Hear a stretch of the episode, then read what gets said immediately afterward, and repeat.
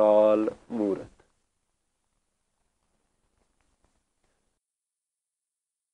The word Akal Murat is broken up into two words. Akal, Kal is a Sanskrit word and it means time, but it also means death.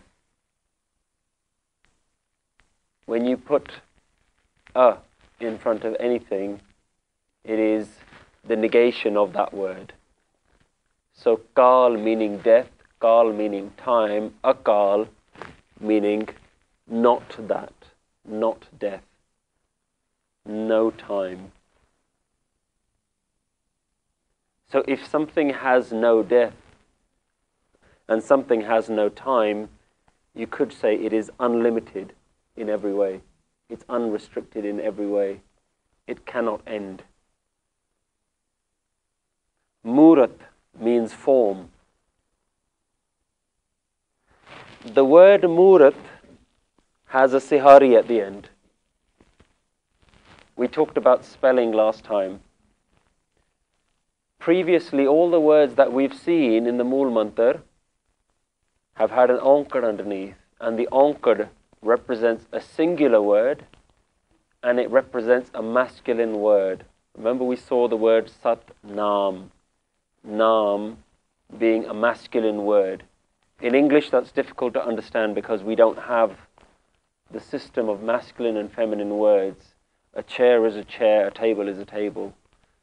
But in lots of other languages, including the Indian languages, including French and other languages, for example, everything has to be given a male or a female characteristic. So Nam, even if you're female, you will never say Meri Nam. You will say Mera Nam. So the word Nam is masculine, and in Bani that is identified with an onkar underneath, a masculine word. A feminine word is written with a sihari before the last letter. So this word is murat with a sihari. And another reason why Bani uses a sihari is if, if it has shortened a longer word. The actual word is murti. The word is murti. You know, we talk about murti puja. We don't say murat puja, we say murti puja. So the word is murti. But Bani here has shortened that word poetically for whatever reason. But to remind people what the origin of that word is, if it had a sihari at the end, and Bani has removed that so that you should pronounce it as Murat, Bani has retained it as a Sihari to show you, by the way, this word comes from the longer word Murti. So Murti is the longer word, which is why it has a sihari, but it's also a feminine word. So the feminine words also have a sihari there. In Punjabi grammar, we call this istri ling. Istri ling, feminine word. The opposite of that is puling, which is a masculine word. Puling, masculine. Istri ling means feminine. If this word murat was masculine, it would be written with an onkar underneath. If this was a masculine word, it would be written with an onkar underneath. But this masculine word exists in Bani as well, but it has a completely different meaning. This masculine word means moment, as in time, moment. It comes from the longer word which is mahurat. So this word comes from mahurat, which means moment. And you see in Bani, safala murat safala kadi. Great is that moment, great is that time, kadi. Jit sache nal pyar. Any moment when you're in love with that great truth, when you're in that loving relationship with the great truth, that moment is safal, is fruitful, So that's why we know the meaning of Akal Murat doesn't make sense. Because Akal is beyond time, Murat with an onkar underneath would say time, moment. So that's why we know the meaning of this word can't be this meaning. They would cancel each other out. No time, time won't make sense. But the spelling, just to be clear, Guru Sahibs have given us two completely different, different spellings. So there's no room for us to make that mistake, to think that there's a possibility. Sometimes you come across words and people say this word means this or that. So to avoid those misunderstandings, misconceptions, Bani uses different spelling to be very clear. This comes from the word murti, akala murat. This comes from the longer word mahurat, meaning time. Because I've spelt it like this, you should only translate it as murti. The other thing you notice is that the word akal is a masculine word. But the word akal doesn't have an onkar underneath it. If you think of the words we've seen so far, Satnam, Karta Purakh, all have an onkar underneath. Nirbhau, Nirvair, they've all had a, an onkar underneath it. But Akal doesn't have an onkar underneath it. And there's another reason for that. In Bani, an onkar as well as being masculine, as well as being singular, is also used as a comma. That's why we know when we're pronouncing the Mool Mantra, we know where to stop. That's why we know Satnam stops there because it's an onkar. So it's a comma. Nirbhau, comma. Nirvair, comma. If the word akal had an onkar underneath it, you'd have to stop and say akal. You'd have to stop there. How do we know otherwise that these two words are akal and murat? They're two words joined together. How do we know that? How do we know not to just say akal and then murat as a separate word? Because in order to join a masculine word with something else, Bani removes the onkar.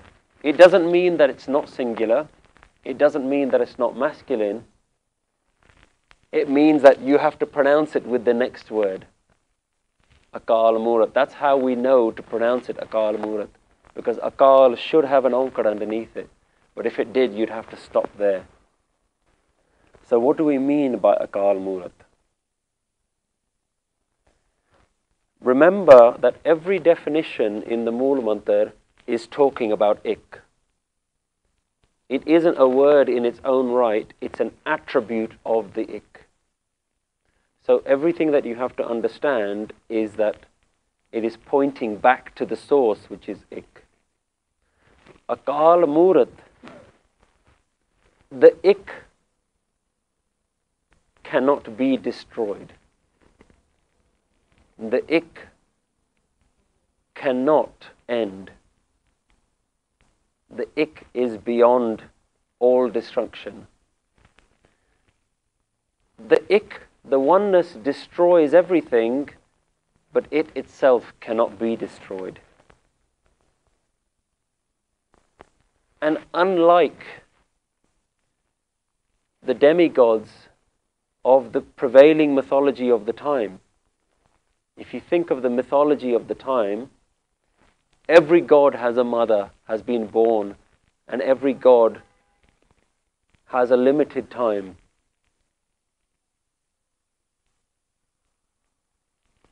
But you have to remember that the oneness is above all of this.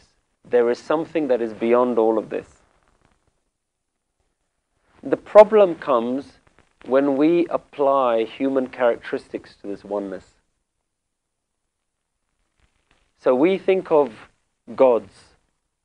If we use the word God, we immediately think of a human like character.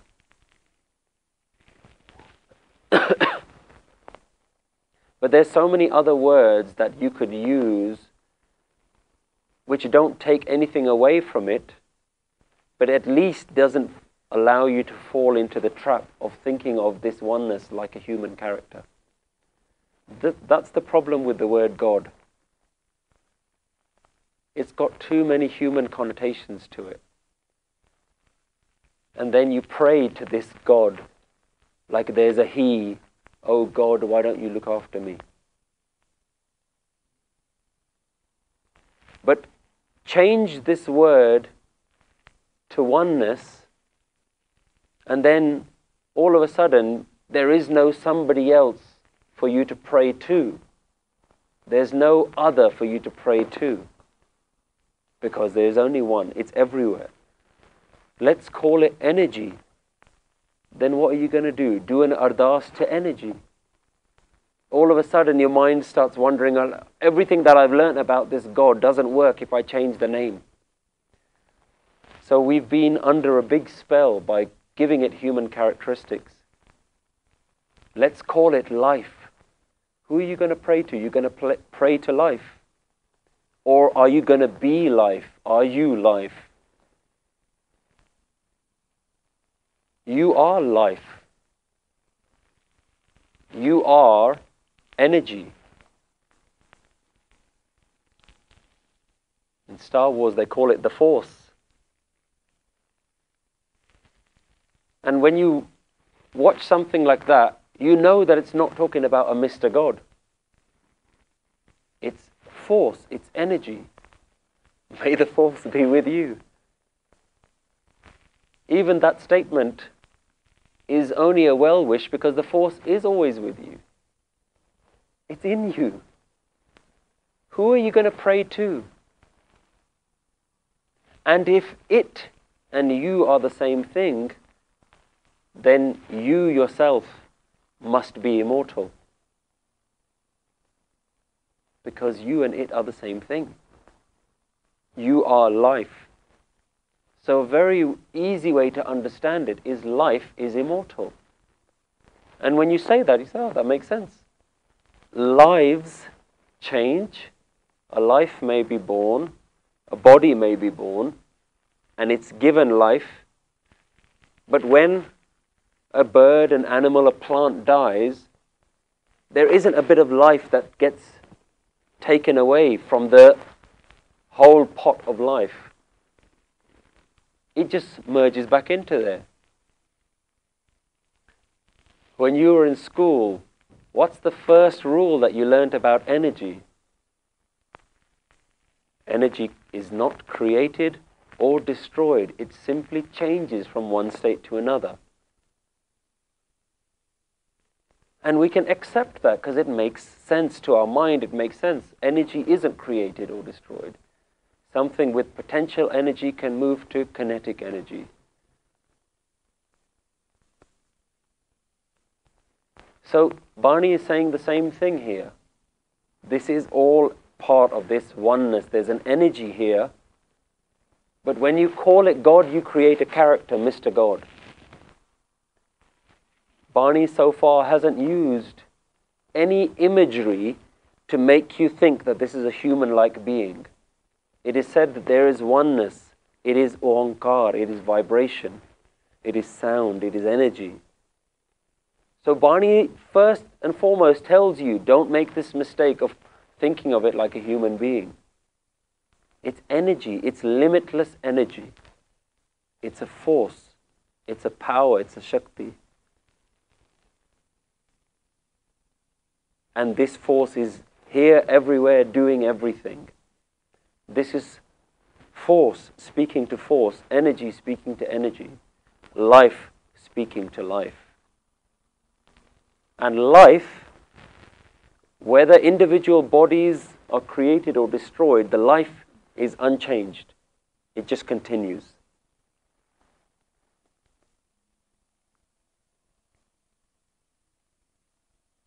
And it is also above time, beyond time. It cannot be changed by time. What is time? How do we understand time? We know time by change. Time and change are linked. So you can look at somebody And based on the amount of change, you can tell how much time has passed. From a baby to you, somebody can look at you and say, you must be at least this many units of time old. If you looked like a baby, people will know that for this form, not much time has passed. But if your body has gone through all the various phases of change right to old age, people will see a lot of time has passed. They don't know how much time has passed. All they can see is the stages of change from birth to youth, adolescence, adulthood, old age, death. So we're all bound by time, and we see the world in time. We know when something is morning because the day has changed to look like morning. We know when it's midday, when it's almost evening, and when it's night. How do we know? Because something is changing. The sky, the color, the sun, the moon, they're all changing. If you woke up one morning and the sky stood still, and nothing moved in the sky, and the sun stood still, and nothing moved, after a while you would have no concept of time because nothing is moving.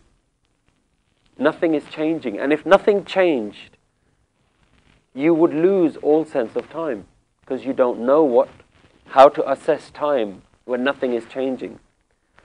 So Bani is saying here that this thing, this oneness, this energy, this life force, is beyond change. It cannot be changed it doesn't change from one state to another.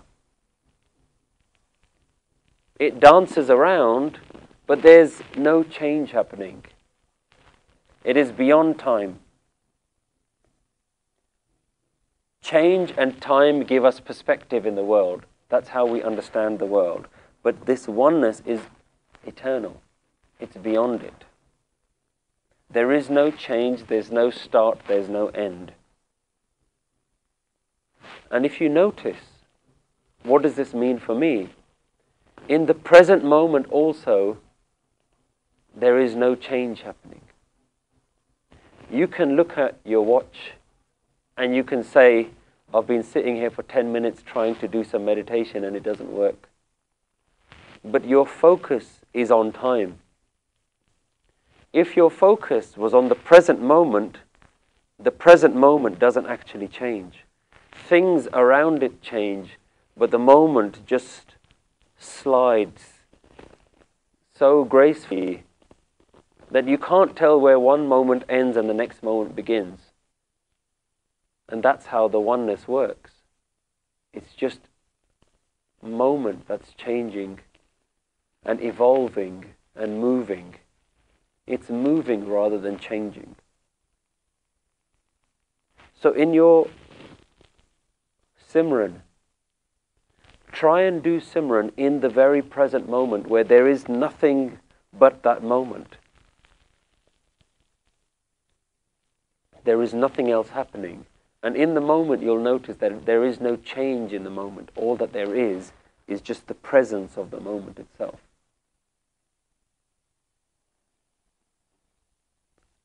And because that moment continues,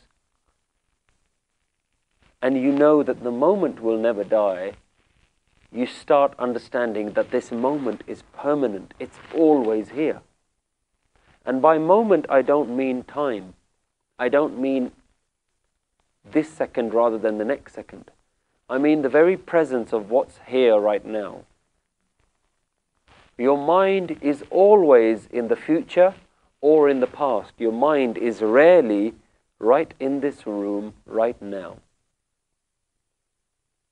There's an aliveness in this room right now, but your mind is somewhere else.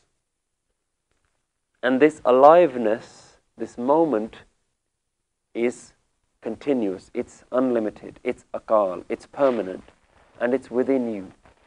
You don't have to go somewhere else. This aliveness, life force, energy, oneness is with you. So you have to find that permanent within you. Everything else that we identify with is temporary. Everything is temporary. Your body is temporary, yet you identify with it. You say, This is me, this is my body. Seasons change, you identify with it. I don't like when it's raining. Bad weather gets my mood down. I only like sunny weather. So you identify with a temporary. The truth is that the weather inside you is always calm. But you don't associate with the weather inside you. You associate with the temporary weather that, in all reality, you know will change, but still you let it affect you. You know that the season cannot last, but still you're sunny when the weather is sunny, and you're gloomy when the weather is gloomy. So you identify with temporary things. Fashion changes. We identify with looking the way something tells us to. And if you don't fit within that model, then you allow it to affect you. Everybody looks better than I do. I need to look better than everybody else. And if you wore something that was a couple of years out of date, something that was perfectly acceptable five years ago is completely unacceptable today. So you will change your wardrobe to fit what is acceptable today. And something that you find acceptable today, you forget will be completely unacceptable in a few years' time. So why should something that is completely unacceptable in a few years' time give you pleasure now. Because everybody else says it should give you pleasure. Your opinions change. Sometimes you'll have a huge argument with someone because you're holding on to an opinion that says, no, you must never do this. And your understanding of Bani is a particular understanding that exists right now. And you will fight for that understanding and for everybody to understand it the way you do. But in a couple of years' time, you might realize actually, that was what I thought then. Now I think this. My understanding has changed. My thoughts have changed. My opinions have changed. But do you ever go back and say, I was wrong to fight that fight then? No, because at that time you were so adamant that this is the only way to think. So your thoughts are temporary. Don't identify with them. Identify with something that's permanent. Akal. The akal is within you. So identify with something that is beyond these temporary things. Money is temporary. Maya and possessions are temporary materialism is temporary. Beliefs are temporary. Traditions are temporary. How many times do we fight for tradition? But traditions, the nature of tradition is that they change. Something which wasn't a tradition before becomes tradition. Something that was tradition is no longer acceptable to society. So we lose those traditions. So traditions change. Why do you fight to hold on to traditions? Hold on to nothing because the seasons are evolving, weather is evolving, life is evolving, nature is evolving, and you must evolve with it. Hold on to nothing. Everything is borrowed. So go beyond everything that's temporary in your life. If you can identify anything that is temporary, don't hold on to it. It's there, your body is there, your thoughts are there. But if you can identify that it's temporary, don't associate with it. Don't think that it is worth fighting for. don't think it is worth holding on to. So hold on to everything that is immortal. And when you try and find everything that's immortal, you'll find that you can't find many things. Everything is temporary. So what do you hold on to? All of these things that you're holding on to are going to die, so you might as well kill them now. Kill them in the sense that your attachment to them should be killed. Your association with them should be killed. And that applies to your body, to your thoughts. Give everything a death and know that everything that will die, allow it to die now so that you can truly live. So, how is this achieved? How do we do this? Sounds good. What do we need to do to start living like this? The first thing you need to do is to identify what are these temporary things in my life. So, everything that has a kal, everything that has some form of kal, some form of death, let's identify it. Let's do a little exercise. If I ask you, tell me, who are you? Who are you?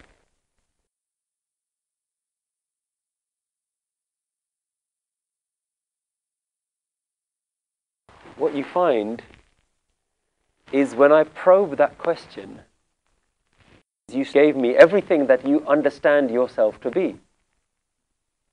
So you start by saying, I am a man, I am a woman, my name is such and such. And then I say, okay, I'm not interested in that, tell me more. Say, okay, I'm a PE teacher, I'm a doctor, I'm a lawyer. Not interested in that, tell me more. Okay, I'm a Man United supporter. Okay, I'm a Chelsea supporter. Good, tell me more. Okay, I'm a vegetarian, I'm a non vegetarian. Good, tell me more. Okay, I'm a father, I'm a mother. Tell me more. I'm a brother. I'm a sister. I have this many brothers and sisters. Tell me more. And what you start doing is you start giving me everything that you know about yourself. You start throwing it out there. And these are all the temporary things in your life.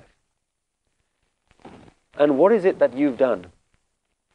From the day that you were born, you started collecting these things. So you start building a wall around you of all these things that you know about yourself. And the foundation of this wall is built with certain bricks that cannot move. So I am man, I am woman. That's a brick that this, the rest of this wall is built on. That brick can't change. That's permanent. That brick is staying there. I am born into a Sikh family. Do what you want, that's never going to change. That's a solid bit of identity that cannot change. Then you start building on things like your name. My name was this when I was born, I was given this name. Every other name that you call me will not take away from the fact that this is who I am. So you, let's build a wall around us of the absolute permanent things. And then you start building what we think are permanent, by the way. They're not really permanent, but we think they're permanent. This is the permanent wall around us. Nothing's going to change the fact that I'm male or I'm female. That's a given. Nothing's going to change that I'm of Indian, Asian complexion. That's a given. Or I'm white or I'm black. That's a given. Nothing's going to change that. I might try to disguise it, but I can't change it. So that's a given. Then I start building things on that aren't so solid as those foundations. So when you were younger, one of the bricks that you had of your identity was I was a student. I am a student. But at one point, that brick got taken off and another brick got placed in its, in its place. So I'm no longer a student. I can take that brick and discard that one. I will never be that brick again. I am now a lawyer, doctor, fill in the blank. You were at one point a child. at some point, that identity merged into the adult identity. So you take the child brick away and say, I'm no longer a child, I'm an adult.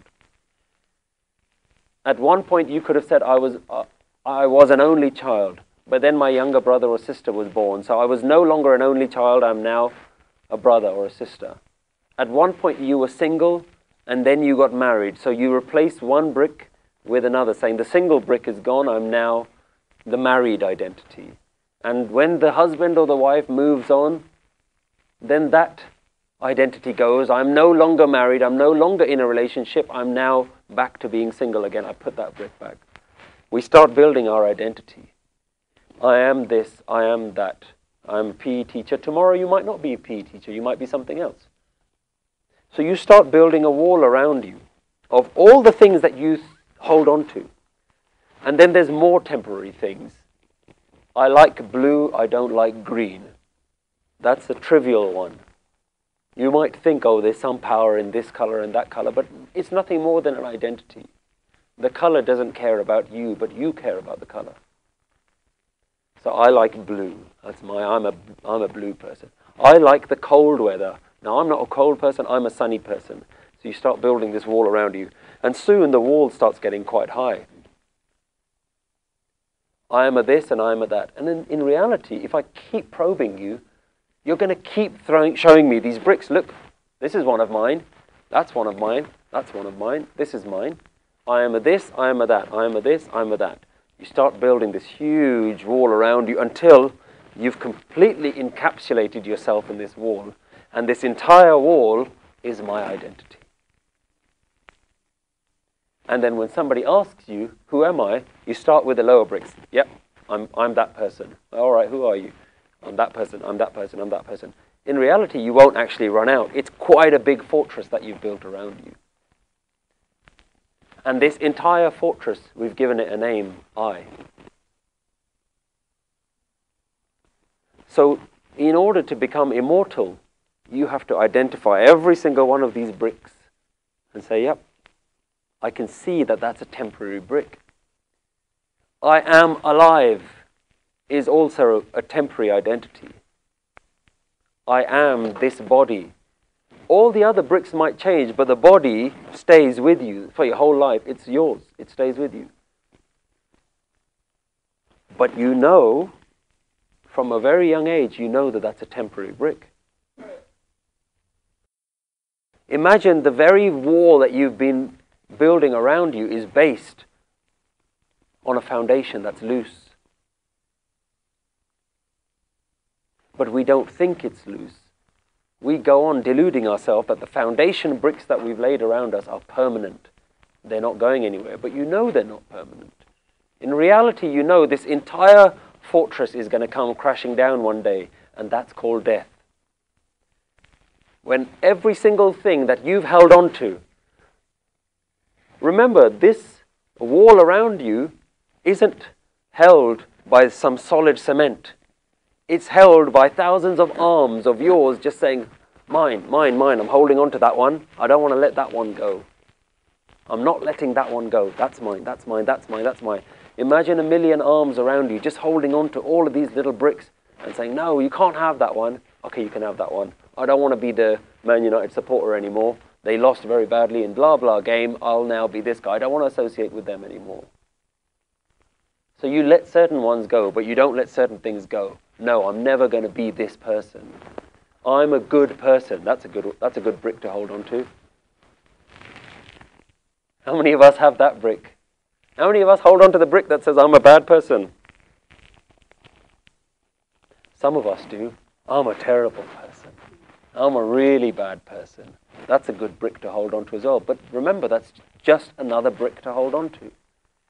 And all of these bricks build up this fortress around you, and that's our identity. What is Guru Nanak Dev Ji saying? All of those arms that are holding on, let them all go. And when you let them all go, you get very scared. What am I letting go of? What am I letting go of? I can let go of some things, I'll give you some things, but what, you want me to let go of the fact that I'm alive? You want me to let go of that? That's the one brick that you want to hold on to more than anything else. Change anything about me. I'll give you any other brick. Even if you want to change me from male to female, I'll give you that. But don't take this brick away from me. I am alive. Don't take that one away from me.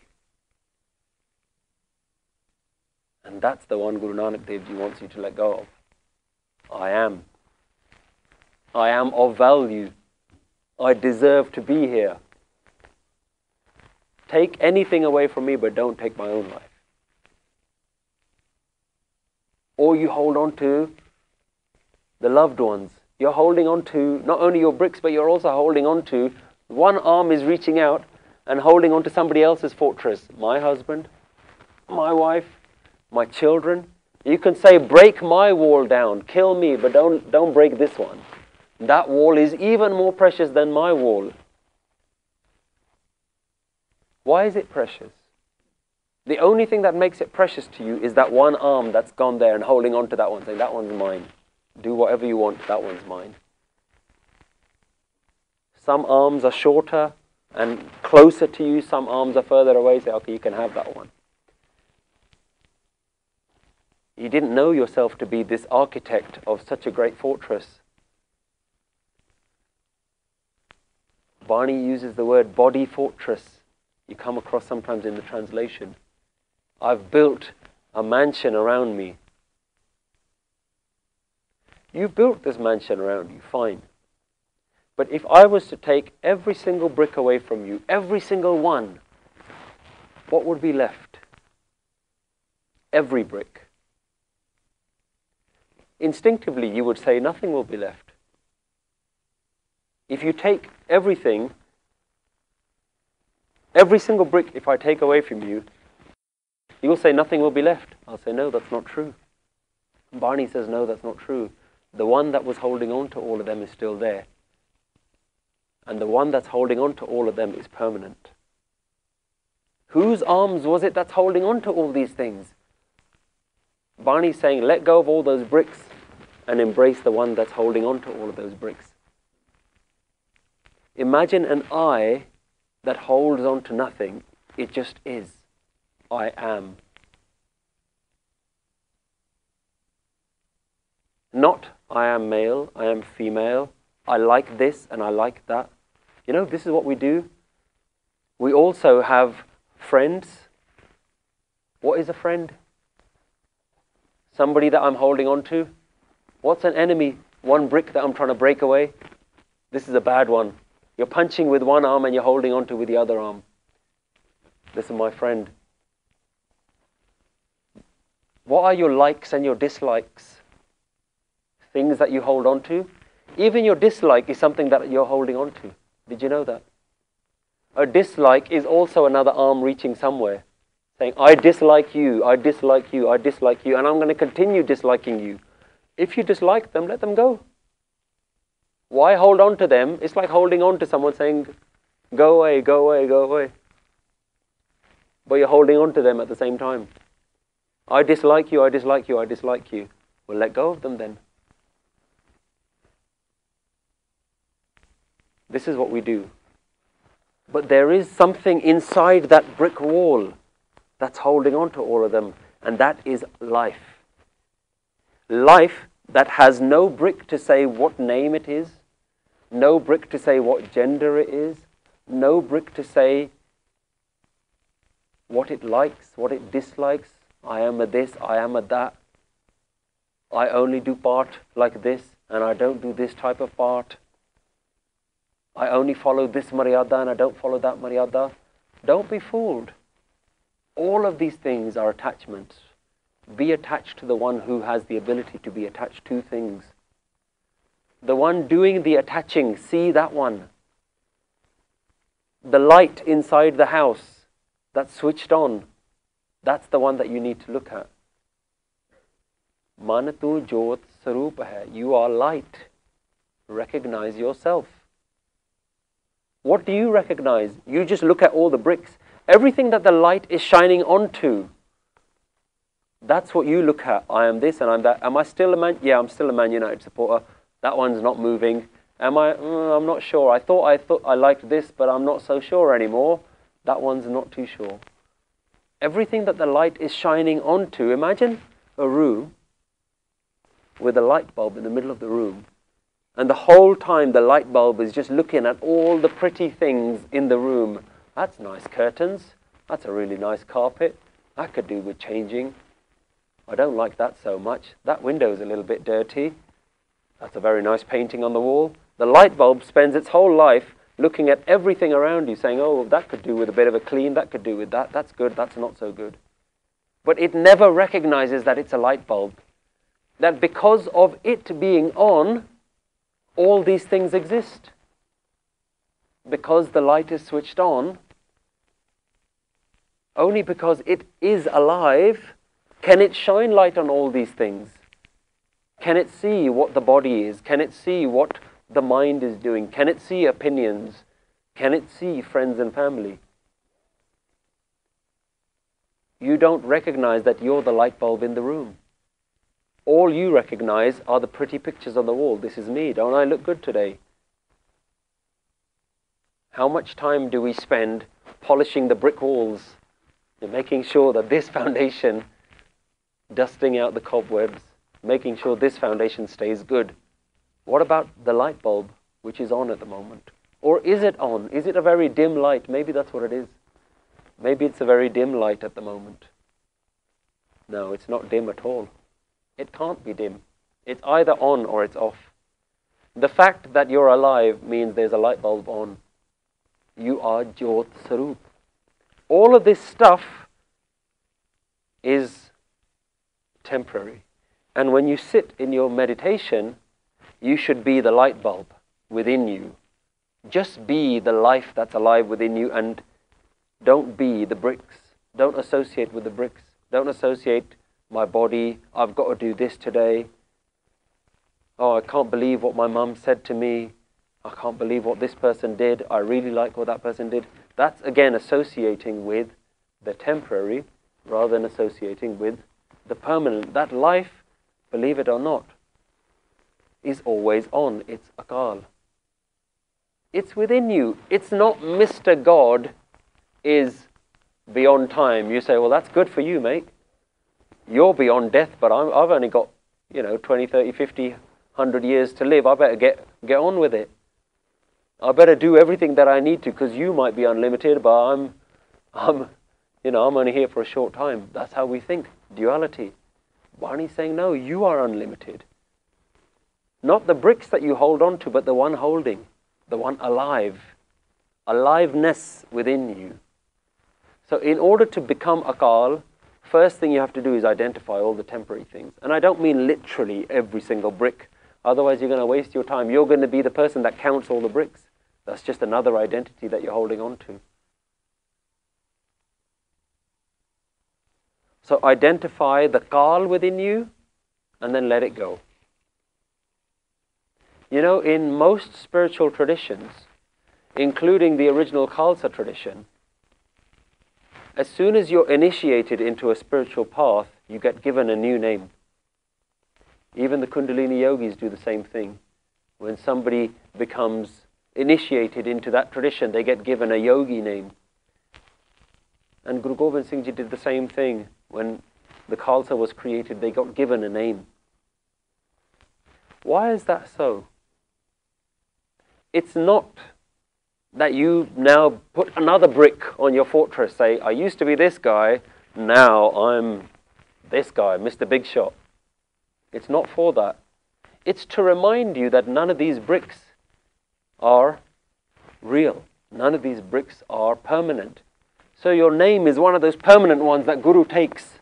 What's the other permanent brick that the Guru wanted you to give in order to be initiated?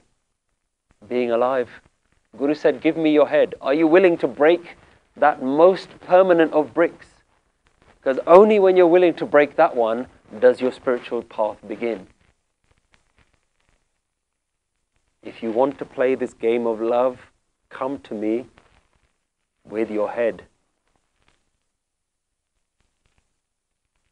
So, are you willing to let go of the most important brick that you hold on to?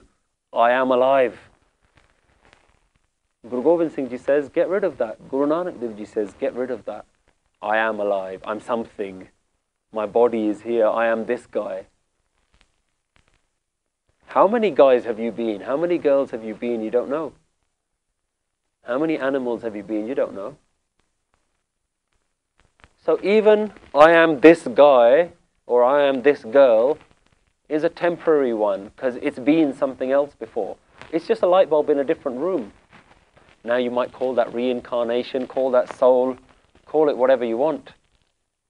But your body is a temporary one. Guru Nanak Dev Ji is saying, chop that off. Let's get rid of that one. Don't hold on to anything. And when you get given a spiritual name, what that spiritual path is trying to teach you is even that can be changed. So even that is temporary. It's allowing you to start breaking this wall around you. Start knocking those bricks over. And the way you do it is by letting go. Letting go of the cement that's holding on to them. The cement is you holding on to them. Don't hold on to anything. And it's a reminder when you get given a new name, Singh, Kaur, whatever it is, when you get given a new name, it's a reminder don't hold on to anything. Even your name can be changed. Nothing in nature stays the same. You know, even in your body, your cells don't stay the same. No one cell in your body has been around for more than about three or four months. Every cell in your body regenerates, dies and regenerates every 120 days or something like that, 180 days, something like that. So this thing that you call I actually isn't you. 180 days ago, there was no cell in your body that exists in your body now. So who is this I that you're holding on to? It's not what you think it is.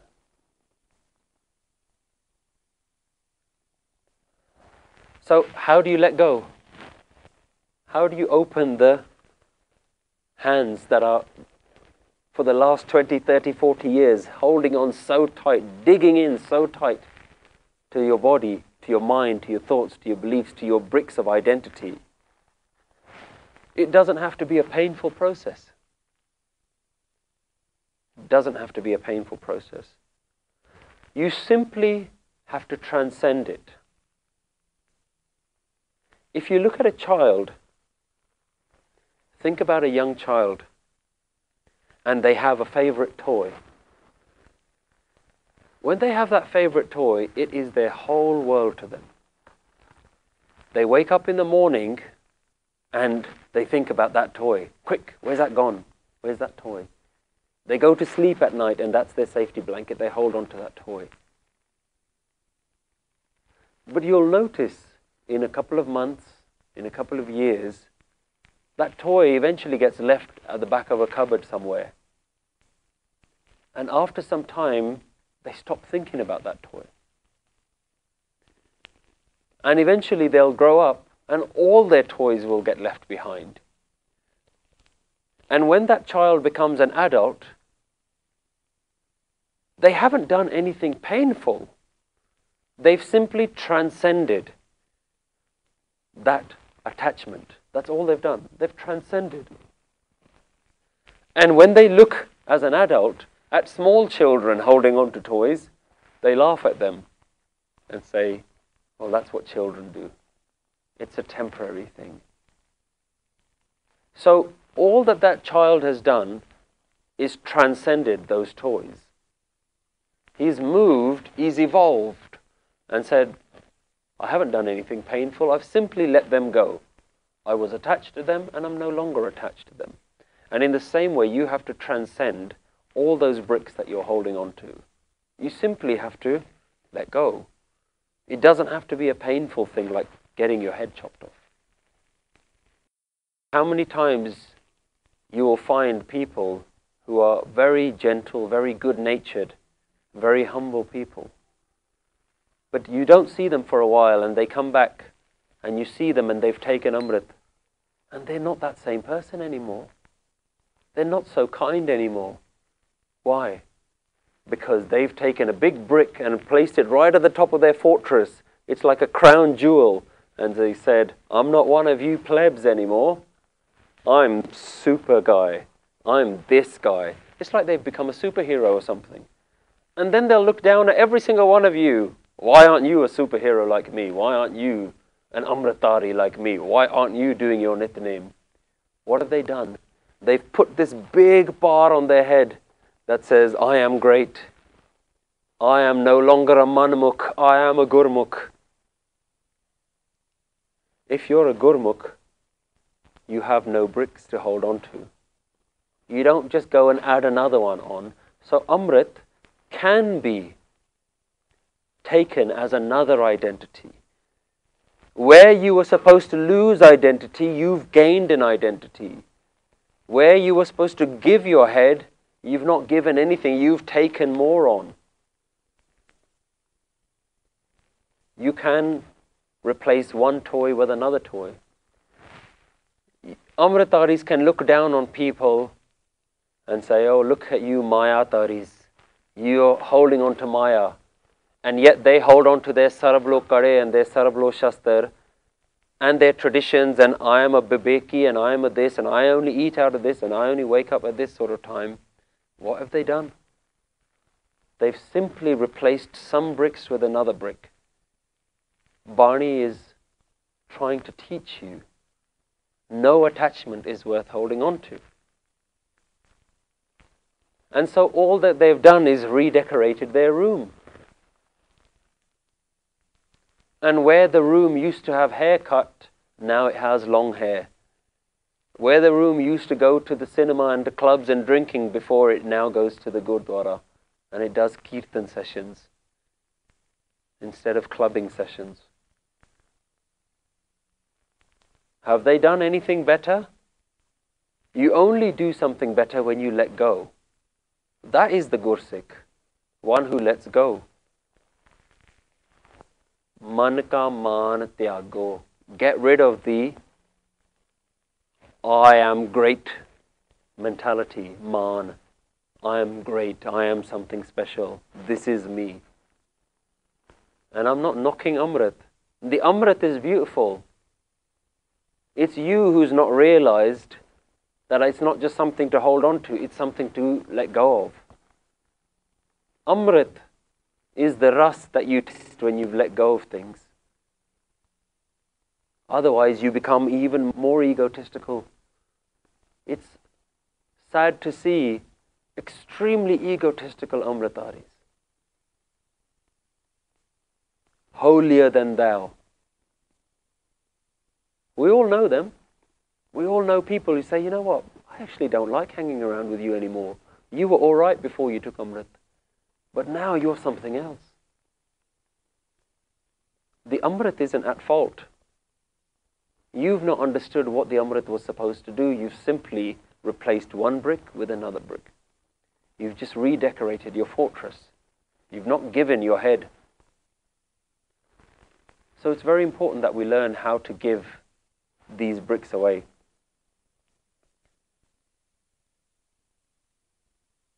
One of the most important things to give away is I am looking for God. That's just another brick. Even that's another brick. It's like the light bulb saying, I'm looking for the light bulb. Isn't that insane? Imagine a light bulb who's switched on, spends his whole life walking around asking everyone, Where's light? Where's light? And everyone says, I don't know. Why? Why don't they know? Because when you are a light bulb and you've surrounded yourself with these bricks, nobody else can see it. Nobody else can see light, and you can't even see light. So when you look at someone, all you see is the brick wall that they've created. It's a brick wall looking at a brick wall two brick walls looking at each other and both asking, Where's the light? One says, I don't know. The other one says, I don't know. I've never seen it. I've heard about it. Recognize your own light. Recognize that you are light and not the brick wall. not only will you see your light, you'll see every other person's light. There's a great scene in the Matrix movie. You know what I mean? Which, which, which, if you've seen the all three movies, at the end, when he merges, what does he see? He sees himself as light, and all that he can see around you is light. Some of these movies, we might laugh at them and say, okay, yeah, it's just a movie. But actually, a lot of these movies have taken their inspiration from quite ancient traditions, quite spiritual traditions. And if you know, you can look at them and say, I can see what, what they're coming to, where that's come from. Don't be afraid to use these as analogies. In the Guru's times, they used the stories that were prevalent of the time and they used sakhis and stories of gods and demons and whatever. Today, these are stories that we understand. So if I say it's like the Force from Star Wars, I'm not doing a beadabi of Bani, of God, or anything like that. I'm simply using an analogy to say if you don't understand this, understand that. But the easiest analogy I can give you is you are the light bulb within the room and you've not seen that, that you're a light bulb. What is Guru then? Guru is nothing more, more than a big mirror. Guru shines a big mirror in front of you and say, ah, now I can see it. If you study the Guru, if you read the Guru's message, if you practice the Guru's way, Apna Mool Pachan. The Guru is a mirror showing you what you are. It places a mirror in front of all the bricks and says, Forget those, they're there. Focus on your own light. Apna mool pachane. Mool pachane, tasho jane. When you know your own light, you will know the God that you've been searching for.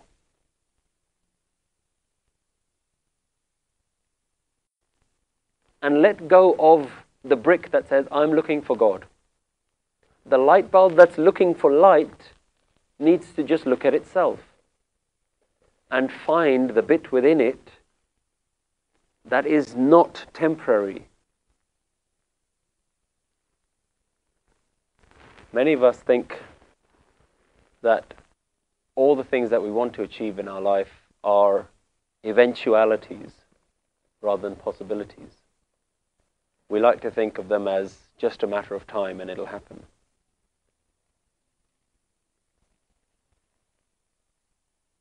But the truth of the matter is, you could walk out of this building today and it could all be over. Nobody knows when a big sledgehammer is going to come and just knock everything down. It's not going to ask your permission. There's a king who went to a holy man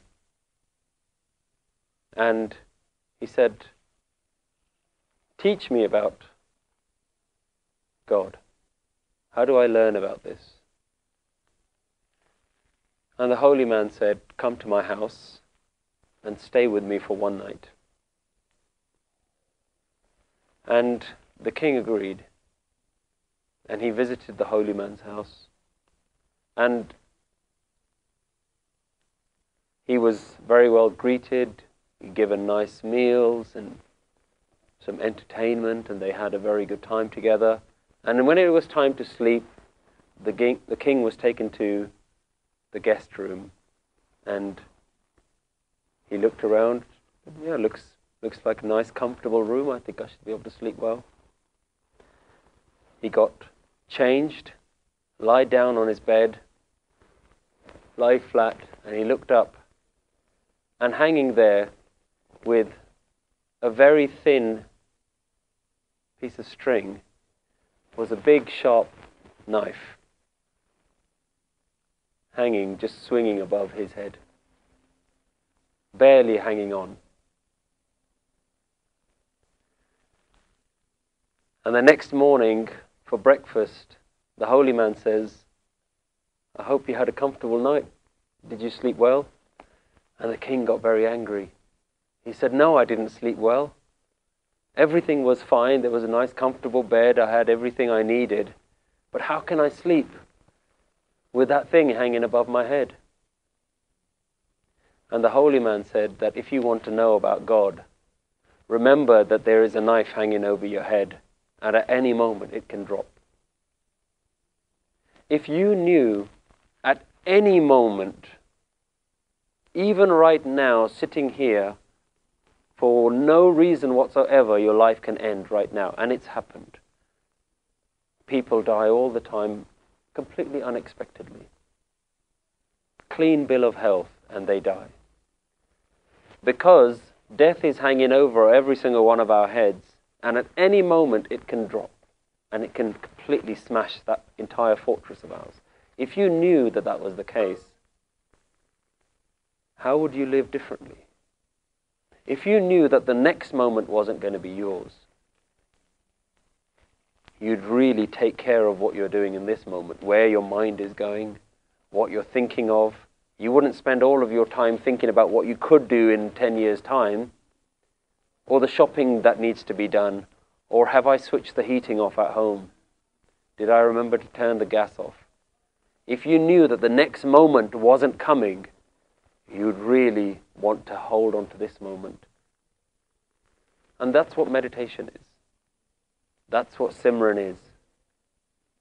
When you meditate, even using your breath as a meditation, you should inhale not expecting the exhale to come out.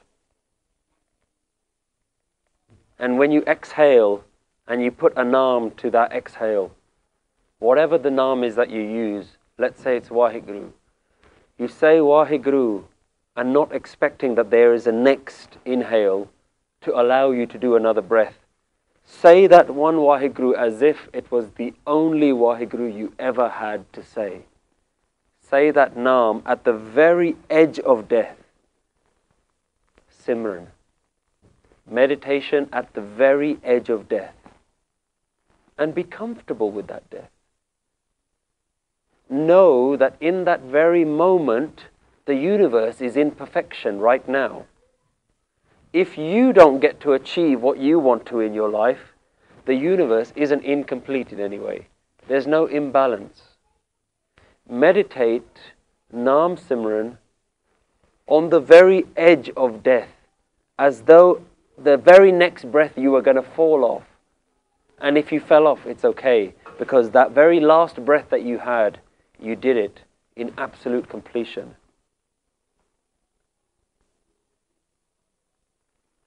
Jivat Mara.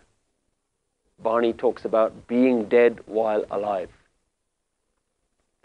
That is akal. When you are so willing for the next moment for death to come and take you, that death loses the joy in taking you. Death's only job, his only enjoyment in life is to, is to take people's life. When he reaches a Brahmgyani, he says, the swad is gone. This person has already given up life. This person has already died. I have nothing to take from this person. Become such a gursikh that death has nothing to take from you Death will come and namaskar at your feet.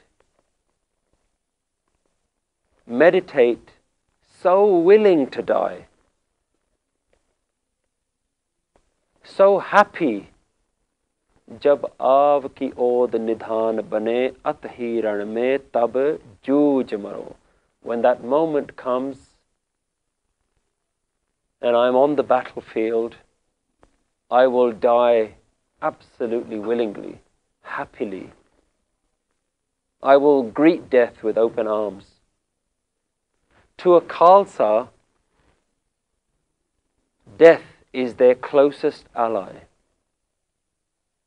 Death is the Khalsa's best friend. Because the Khalsa knows all the temporary things can go at any time. At any time, all those bricks can be broken. The Khalsa isn't afraid to let his door open to death because he's lost his attachment to all of his identity. to all of those bricks, he's lost his identity. And when you've lost that identity and you're so willing to let these things go, and so happy to give your head, because your head is also just another one of these bricks, then you become Akali. That's why the Khalsas were called Akalis, immortals. Akalis come from ones who themselves have become Akal.